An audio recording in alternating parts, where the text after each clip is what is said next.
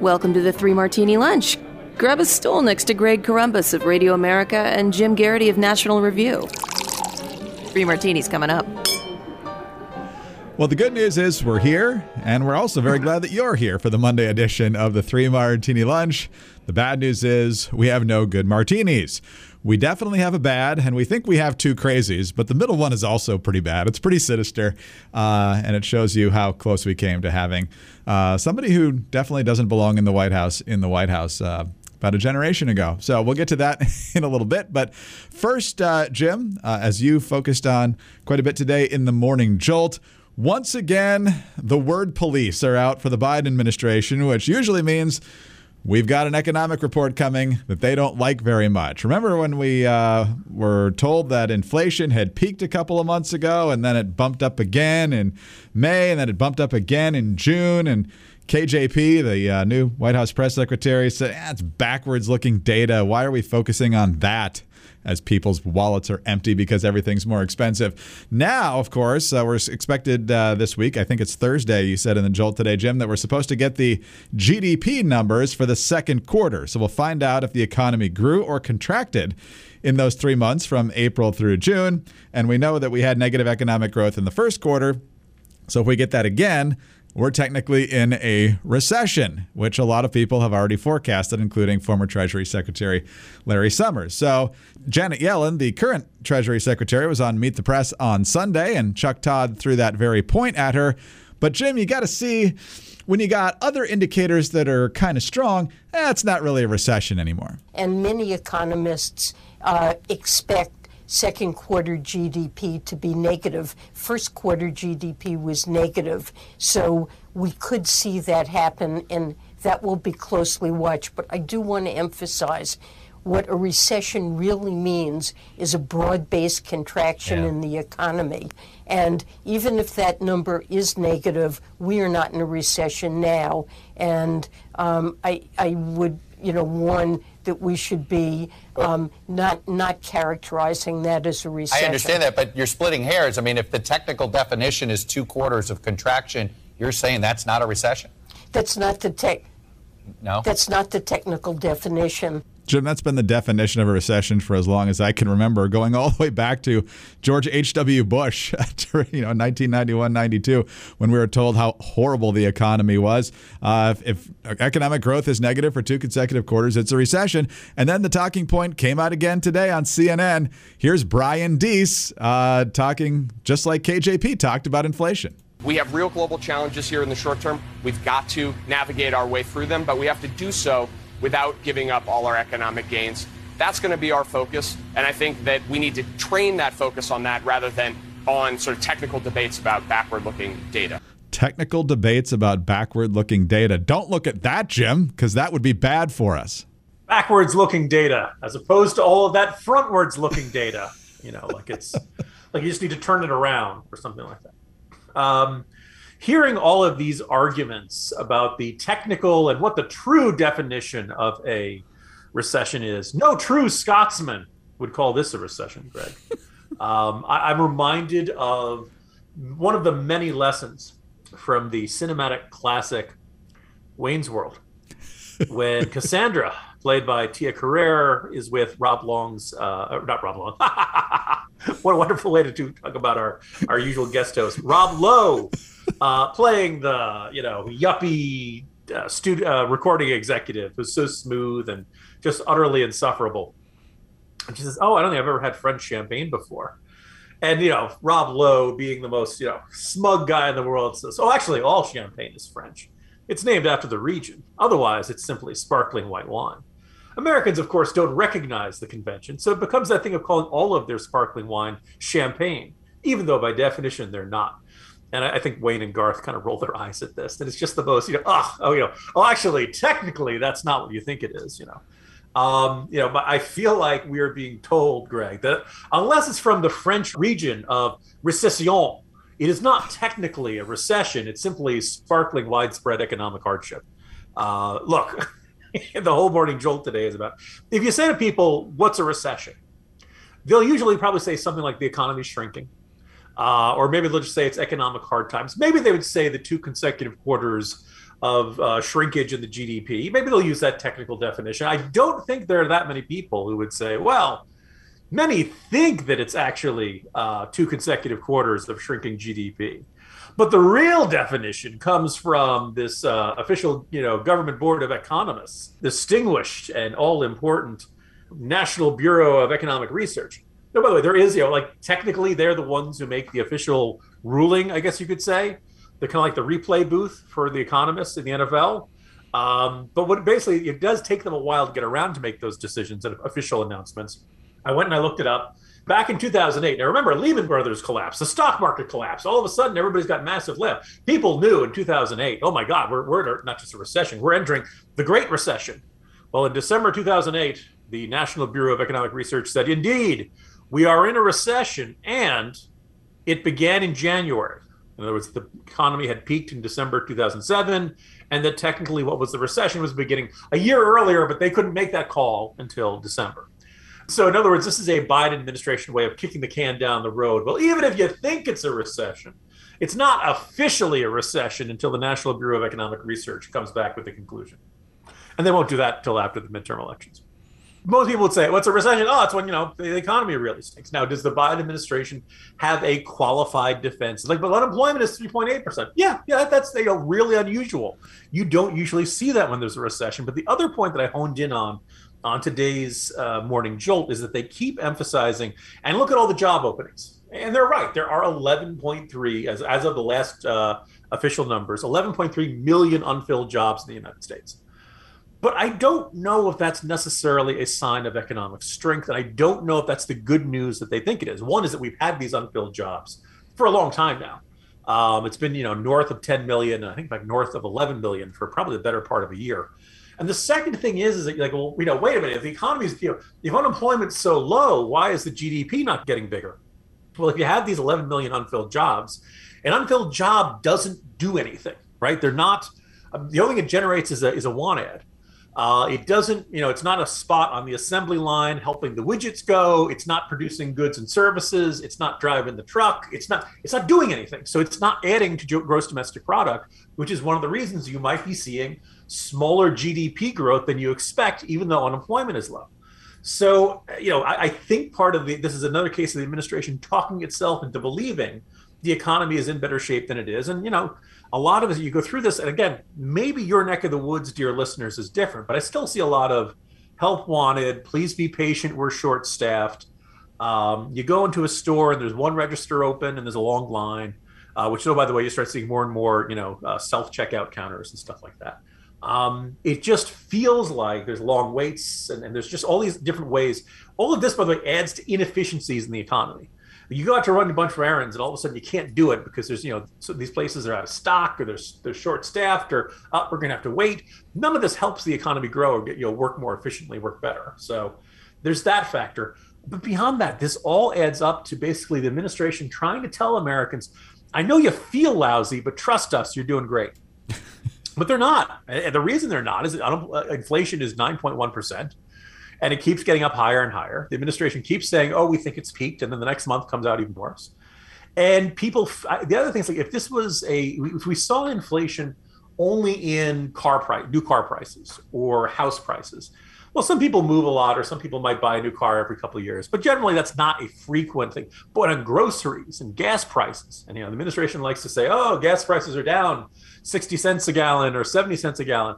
Yeah, but that means it's gone from like five bucks nationally to 430. 430 is still pretty darn expensive. So it's the, the administration is in this desperate spin state of, oh no, you're doing much better than you think. Don't let the don't let the media fool you into thinking you're doing well. But everybody can feel it and sense it when they're at the cash register and the bag of groceries cost twice as much as it did a year ago. So it's just this you want to bang your head against the wall because there are certain things you can try to spin people on, but how they're doing economically is not one of them. So um, I don't envy the administration. I think they'd be better if they were more blunt about it, but uh, they're going to keep telling us, I don't know, it may feel like a recession. And as you look at your family budget and as you look at your paychecks and as you look at all your expenditures, it might feel like it's really bad, but trust us, it's technically not a recession, or at least not yet. That dastardly media, Jim. When will they give the Democrats a fair shake? It is terrible, you know. Unbelievable. Particularly C- CNBC. the business press has always been, you know. Yes, yes. Them and their arbitrary official definitions of everything. Uh, just, uh, yeah. I don't know how they're trying to to, to pull the wool over everybody's eyes. In that same clip, Deese is saying, What we've really been successful at is putting more money in everybody's pocket because wages are up, which they are, technically. But uh, when inflation's at 9%, and by some calculations even worse, um, you know, you're not feeling that. You actually have less money in your pocket. But good try, Brian. Maybe next time. All right, Jim. Meanwhile, over on Capitol Hill, uh, might be a good idea to focus on the economy and soaring inflation and that sort of thing. Uh, but uh, Americans are first going to need their legislators to focus on issues that matter and ease the economic pain we're all feeling. Instead, senators like Amy Klobuchar are pushing a big government takeover of America's tech industry through progressive regulations that would worsen inflation and make important digital services like Amazon Prime more expensive and harder to use. Conservatives must block progressive pet projects that will raise prices and undermine our world's standing. These lawmakers need to keep American innovation the best in the world. NetChoice wants you to join it in telling Congress to stop those rising prices and reject progressive tech regulations like S2992. Learn more about this fight and send a letter to your representatives at netchoice.org/2992. This message was brought to you by NetChoice. All right, Jim, let's go right back to yesterday's edition of Meet the Press, which also featured former Vice President Al Gore. You and I have talked so much over the years about how much we miss Al Gore, and we wish we heard from him more, especially on the issues that he cares about most, like climate change. No, actually, we don't. We don't miss Al Gore, and we uh, wish we didn't have to talk about him again today. But he was making the rounds because, you know, Jim, it was hot uh, the last couple of weeks here in the middle of July. Who would have thought that could have happened? But mainly because before he got COVID, or at least was diagnosed with COVID, Biden was uh, standing in front of the uh, the landfill up there in uh, New England talking about how he's about to declare a climate emergency. So uh, the networks decided to scramble and find Al Gore. Well, on both channels, and maybe it was on other shows besides those two, I don't know, but he trotted out this really disgusting analogy uh, about how he considers what he labels as climate deniers. Uh, to another horrific story that we've talked about a lot in recent weeks. You know, the climate deniers uh, uh, are really, in some ways, similar to all of those uh, almost 400 law enforcement officers in Uvalde, Texas, who were waiting outside an unlocked door uh, while the children were being massacred. They heard the screams, they heard the gunshots, and uh, nobody stepped forward. And God bless those families who suffered so much. And law enforcement officials tell us that's not typical of what uh, law enforcement usually does. And confronted with this global emergency, what we're doing with our inaction and failing to walk through the door and stop the killing uh, is not typical of what we are capable of as human beings. How thoroughly disgusting uh, to make that comparison. Look, just because uh, you want to give the government more power and take rights and money and freedom away from the American people uh, in the name of climate change uh, is not the same at all of people standing around while fourth graders get murdered. Jim, uh, I've never been persuaded by Al Gore. A lot of what he said in his documentary has already been proven not true because he said horrible things would have happened by now, uh, and now he's making disgusting comparisons like this. Well, Greg, I, am going to correct you on one point. I do miss having Al Gore around in the public eye more often, okay. mostly because it gave you opportunities to do an impression of him, and that's really funny and a really good impression. Uh, look, think back. I mean, Al Gore is among those who, in the past, who have compared climate deniers, the phrase he prefers, to Holocaust deniers. Mm-hmm. Another comparison that I think most of us would find uh, out of bounds, out of line, tasteless, um, a certain moral blindness to to you know cons- accuse put someone who doubts Al Gore's assessments on par with someone who insists the Holocaust didn't happen. And in this case, look, you know, what we compelling in Uvalde is just kind of the latest update of that kind of argument of if you disagree with me, you are the worst kind of human being because you look at the world and you see things differently. And it's really for a bunch of us. It is not merely a matter of the time is always changing. The question is what's causing it, how bad is it, and what is the appropriate response to it. Uh, the le- you know lots of folks on the left, and Al Gore is probably the most preeminent architect of this style of argument is to wait for a natural disaster. And because there, there's always that happening of some kind, whether it's a forest fire or flooding or earthquakes or hurricanes or you know something terrible happens somewhere and they say look at this natural disaster this is clearly a result of climate change sometimes it is sometimes it isn't uh, or, or it's very often very often debatable people are like oh my goodness these these high temperatures yes it is summer traditionally it's, it's much gets much warmer then but then if you say okay I, I recognize that putting more carbon into the atmosphere is likely to have some sort of impact on the climate on the weather patterns then it turns into a question of what do you do about it? And very often the argument is something, you know, look at these natural disasters. This is terrible. The climate is changing. We need to do something. And the answer is usually vote for me, buy my book, watch my documentary, or give me money. None of these things by themselves will actually change the climate. It will make somebody richer. It will make somebody more powerful, but it will not necessarily change the climate. And then if you really get into the nuts and bolts of this stuff, you get into some much tougher questions of like, okay, I'm an American, I'm concerned about the climate. But we actually have been declining our carbon emissions for a very long time. This is because we're shifting away from coal. A lot of it's going over to natural gas, but the environmentalists hate it just as much because it's still a fossil fuel. In fact, they argue it's not natural at all. Actually, oil is natural as well. Everything that comes, like in the Pacific coast, the earth is actually spitting oil at us. They have natural seepages. People like me would like to put caps on that, or maybe maybe let's put a little platform out there and get that oil and put it to good use. But no, no, no, we can't do that. Uh, but even if we accepted that, we're actually doing a pretty good job of reducing our carbon emissions. What do you want to do about China? What do you want to do about India? We have very limited ability to influence what they do on a whole bunch of issues, not just on environmental issues. And we would effectively be telling the Chinese and Indians, we want you to live at a lower standard of living than you've been able to build up to. And there's a good question, follow up question to Al Gore. What price do you think Americans should pay for gasoline? you know, I understand. We say, well, Americans should be shifting over to electric cars. Okay, but electric cars are really expensive. So, one, what do you say to those families who cannot afford to move over to an electric car? Two, where do you think the electricity for all those electric cars comes from? But three, like right now, as we've been, as we've mentioned earlier in this podcast, know, gasoline prices have been really a record high this summer. Does Al Gore think that's a bad thing or a good thing? I think if you loaded up with sodium pentothal, he'd say, yes, actually, it's a good thing. And I want them to go higher. And I think if people heard that from Al Gore, people would say, "To heck with you, buddy," or other words, because my life is hard enough when gas is four thirty a gallon or five dollars a gallon or something like that. I can't afford to get to work. I can't afford to run around and shop groceries. Everything's more expensive. Why are you trying to make my life harder on me?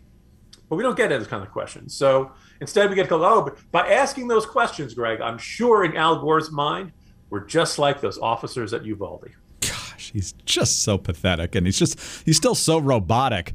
Uh, it's, it's just fascinating to watch both uh, appearances yesterday, where it seems like he's really struggling to come up with an example off the top of his head and then the language is exactly the same as he as he hems and haws his way through this thing that he just thought up as as the question was asked. He's so patently fake about everything. And jim i know there's this constant push about electric vehicles. We get it from buttigieg all the time I don't want a stupid electric vehicle for a number of reasons. It's way too expensive. Uh, the electricity still has to come from somewhere. So once it's more than just a novelty, you're really going to be taxing the grid because, uh, you know, when you fill up with gas, you don't have that issue. And you have to take so long to recharge it every two, three hundred miles, that long road trips become more of a total nuisance than anything else. If you think uh, high gas prices are annoying for a long road trip, which I'm about to find out here not too long from now, uh, try waiting around all that time if they're working, if you can get one. you know, once there's demand for this stuff, it's going to be a total nightmare. I was going to say, if you never want to go on a road trip ever, and you always have enough time to park it find a charging station, either it's in your house or near your house or something like that, and you have time to spare, then maybe it makes sense. If you are, if you those, if that does not describe your life, you should read this this hilarious, you know, kind of diary of someone who tried to drive from New Orleans to Chicago and back. It was in the Wall Street Journal a couple months ago, and it was very funny, but also very illuminating of the difficulty of finding charging stations if you are on a road trip and also how a lot of apparently maybe the person got a lemon but the recharging time and pace and the drain in the battery all that stuff was a little bit worse than was advertised. And you know, maybe it's just a bad car, or maybe these things have been overhyped. You know, it's, your choice, you know, dear consumers. Do whatever you want, but uh, forewarned is forearmed. Yeah, yeah. I don't want it. All right, Jim. On to our second crazy martini here now, and it's uh, deja vu. Forgive us if you've heard this before, but this might be the year that Democrats break through in Texas. Yeah, I know. We heard that with Wendy Davis in the 2014 governor's race against Greg Abbott. She didn't even get to 40%. We heard it again with Beto O'Rourke against Ted Cruz. He got pretty close, helped some other folks win elections they probably otherwise wouldn't have in a in a Democratic leaning year, but he didn't win. But it was a good enough uh, showing to get him into the presidential race. And then he totally flopped and uh, started cussing on stage about taking away your guns and everything as he tried to present himself as the most progressive candidate. Didn't work. And now he's back running for governor of Texas. And here we go with MSNBC. or NBCNews.com, I guess. Once again, a buzz is growing around Beto O'Rourke, the one time presidential candidate, aiming to, aiming to become Texas's first Democratic governor in more than three decades, has cut Republican incumbent Greg Abbott's polling lead in half.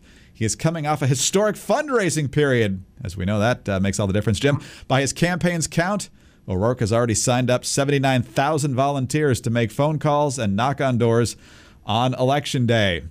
For every fresh note of optimism, though, there's a note of caution. Republicans have long ruled Texas and have made inroads with Latino voters. Abbott remains a formidable fundraiser in his own right, and O'Rourke has come tantalizingly close before. His 2018 bid to unseat Senator Ted Cruz turned him into a White House prospect, et cetera, et cetera. But uh, Jim, he embarked on a 49 day road trip across the state, 5,600 miles. He got a uh, turnout in Midland that was 400 people, and that was more than people showed up for him in 2018. So they really, really think they've got a chance here.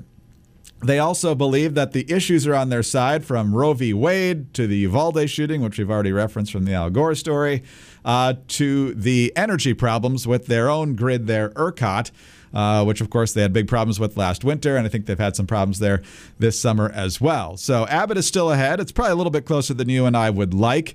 But I think the point in the story about the Latinos shifting even more so in Texas to the Republicans is going to be good news for Greg Abbott. I think the energy issue is the biggest problem for uh, for Abbott that might keep Beto close.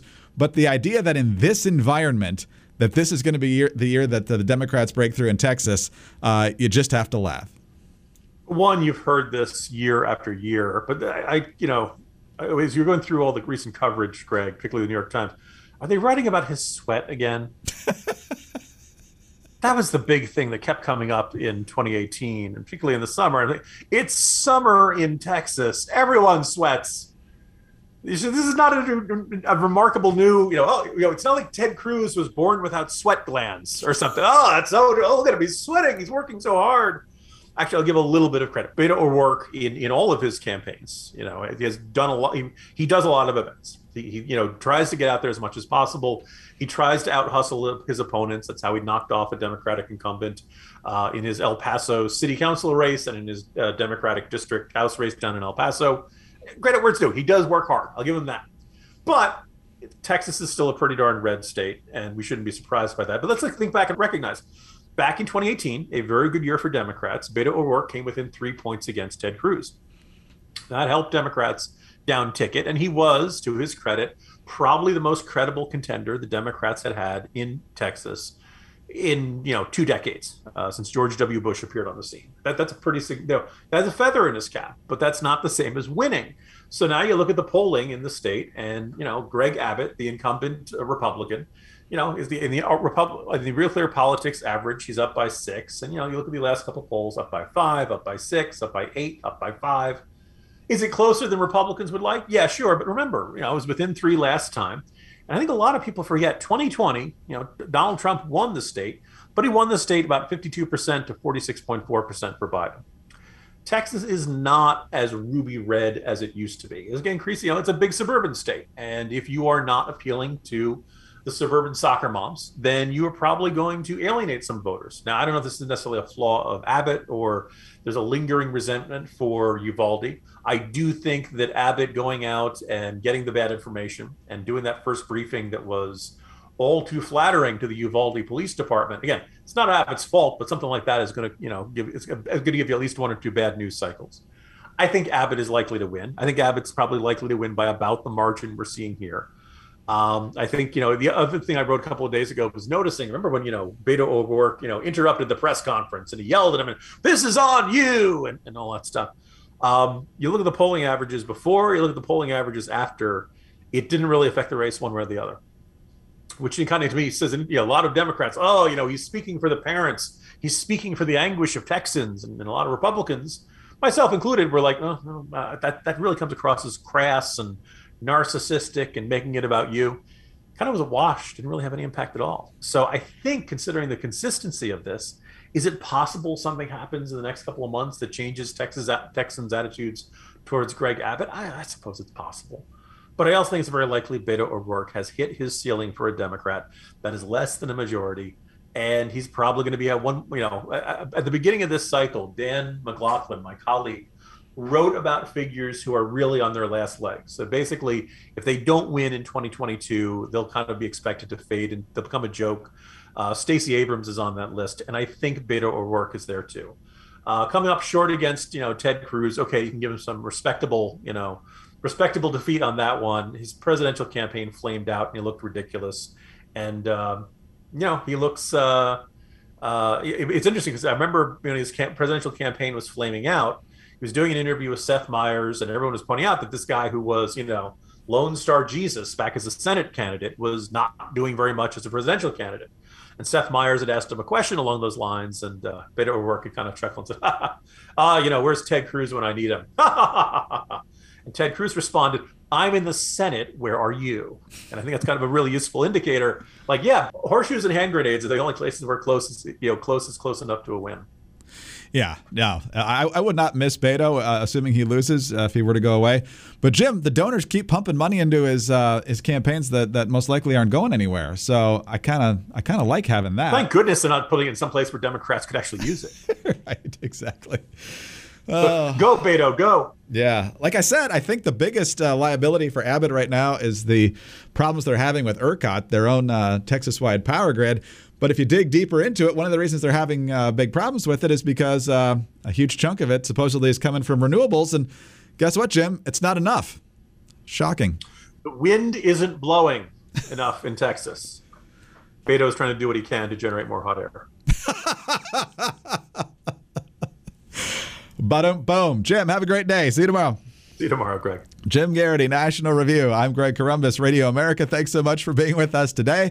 Do subscribe to the podcast if you don't already and tell a friend about us as well. Thank you so much for your five star ratings and your kind reviews. Please keep those coming. They're a big help to us. Get us on your home devices. All you have to say is play Three Martini Lunch podcast follow us on Twitter, and you still have some time to get your questions in. If you weren't with us on Friday, we're going to be doing a special Ask Jim and Greg episode here coming up soon.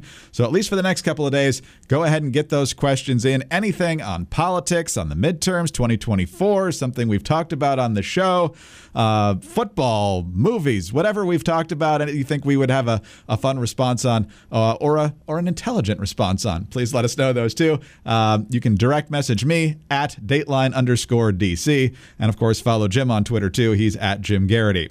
And more than anything, join us on the Tuesday edition of the Three Martini Lunch. Former DEA agent in charge, Derek Maltz, joins me to explain how deadly poisons are flooding across our open border and devastating our country and our young people. I'm Sarah Carter. On the latest Sarah Carter show, Derek also lays out exactly how China is working with Mexican drug cartels to wage asymmetrical warfare against our nation and how our government refuses to deal with the threat seriously. Don't miss it. Follow the Sarah Carter show on Apple, Spotify, or wherever you get your podcasts.